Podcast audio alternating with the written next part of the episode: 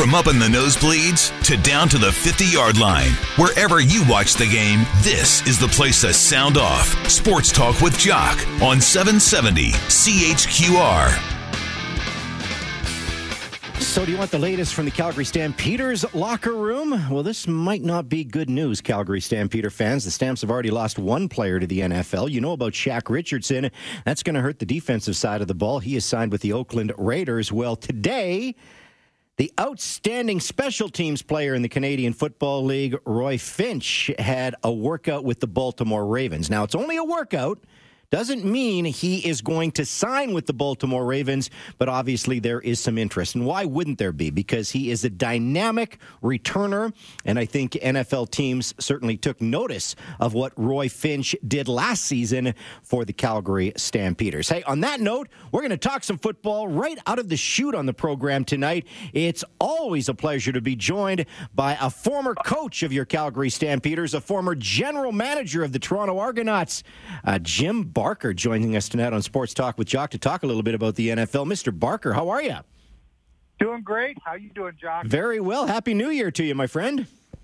Happy New Year. It's been uh, I've been down here in the warmth of uh, of the South. Yes. Uh, and uh, I, I, from what I understand, you guys are getting very frigid temperatures up there. well, we uh, d- during the holidays it was darn cold. There's no other way to put it. Uh, last week was really cold as well, minus 40 with the wind chill. But this week it's been okay, Jim. Maybe not like California or Vegas weather, but uh, but still pretty uh, pretty darn nice. Hey, I just mentioned Roy Finch working out for the Baltimore Ravens. Uh, you know, a player like that, uh, could he make it in the NFL? I know he's a little smaller, but he is a dynamic returner.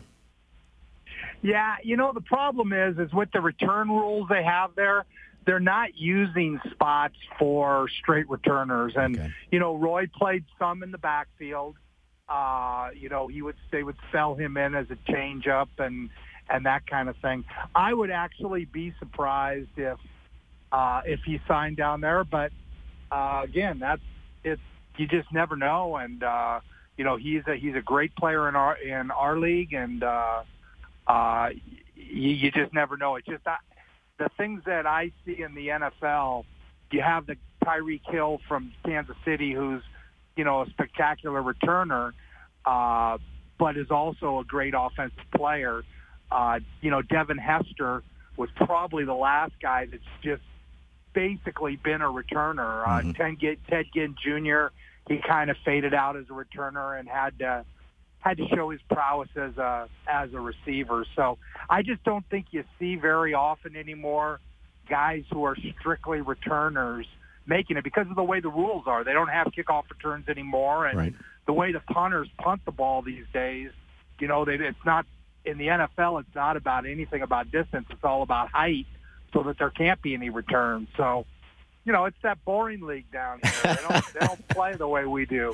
Well, some people may say some of those games last weekend weren't boring, and and and you know the interesting about the Patriots is you know Bill Belichick. You know, love him or hate him, uh, he is a coaching magician, and he he likes to see the return. So he won't have his kicker kick deep because he thinks he'll he'll get better field position. At least you know the other team will start with worse field position if he just kicks it right to the uh, right to the goal line. So I I love what they do there.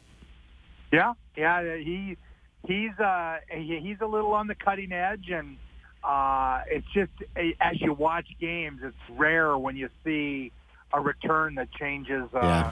that changes momentum. You just don't see it happen very often. Where you know, in the CFL, that's it's just uh, an all the time occurrence. Oh, without a doubt. Hey, I wanted to bring you on tonight, Jim, to talk a little NFL, and you know, the the two you know NFC AFC championship games are going on this weekend, and I think there's a really neat CFL connection in that AFC championship game this weekend because the guy that you hired to coach in Toronto, Scott Milanovich, is now the quarterback coach with the Jacksonville Jaguars. He was asked why you know he wanted to leave a head coaching job to become a quarterbacks coach. He said, "Hey, I want to win." Win a Super Bowl.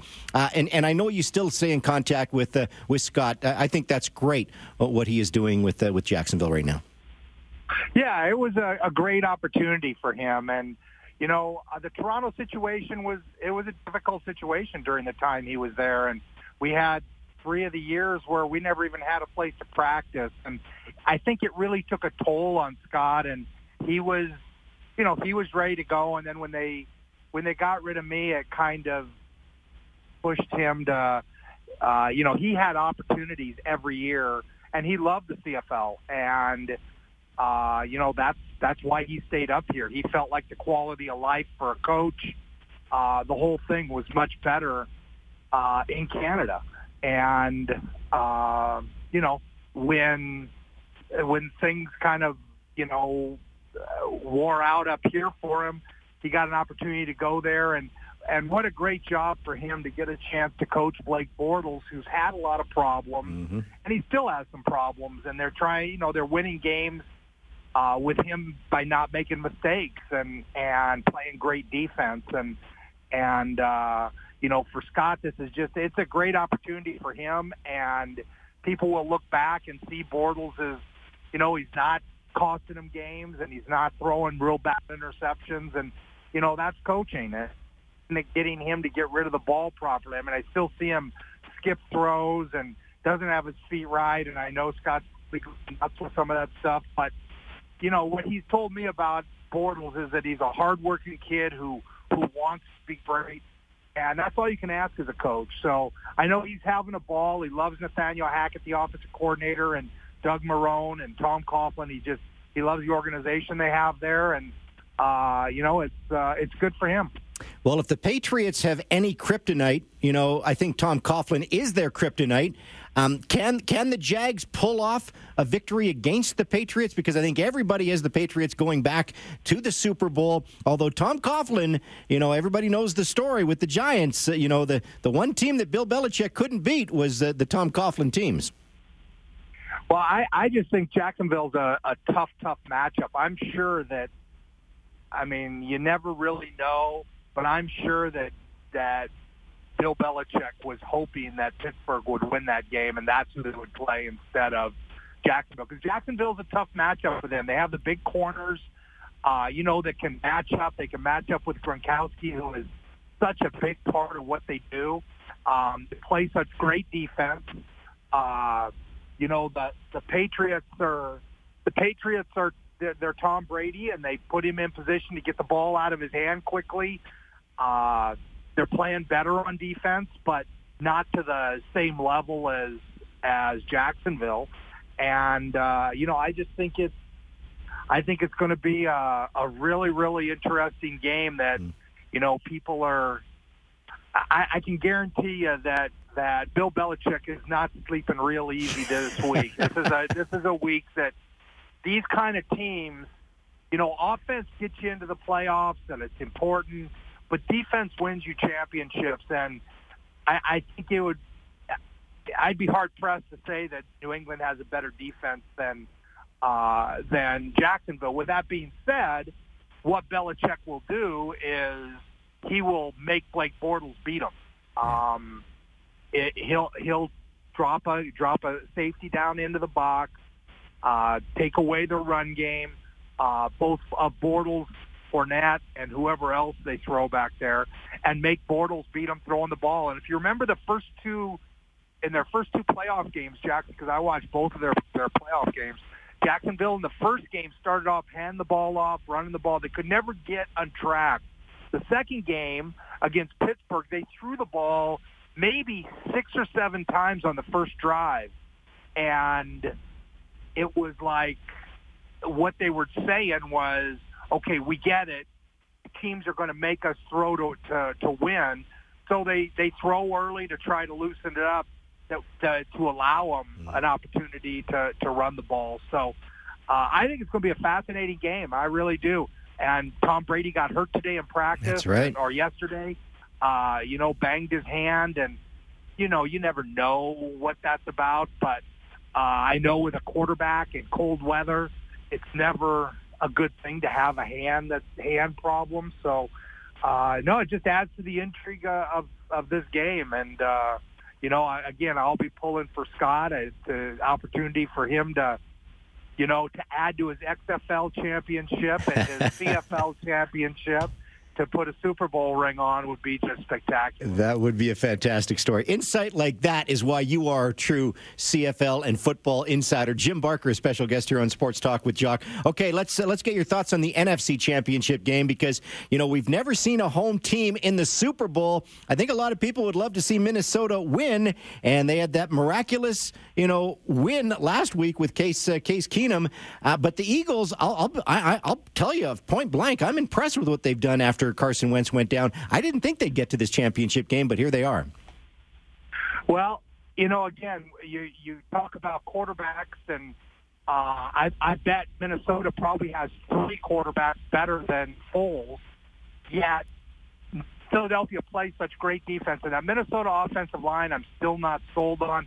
Um, one of my best friends in the football business is uh, one of the top scouts for Minnesota, and I just spent the last three days with him at this All Star game, and and he's uh, you know he's concerned about his offense about their offensive line. Obviously, it's it's uh, it's something that that they last year was a big problem, and this year, Case Keenum is a guy that probably isn't that good, but he believes in the depths of his heart that he's the best guy in the league, and that can be great for you but that can also, if you, if you, I mean, they had a lead and he threw, he threw two balls, and I'm like, what are you doing? how, how can you do? And it's kind of what has made him great is he believes he can do that. And uh, again, uh, you've got two great defenses and two offenses that understand what they are.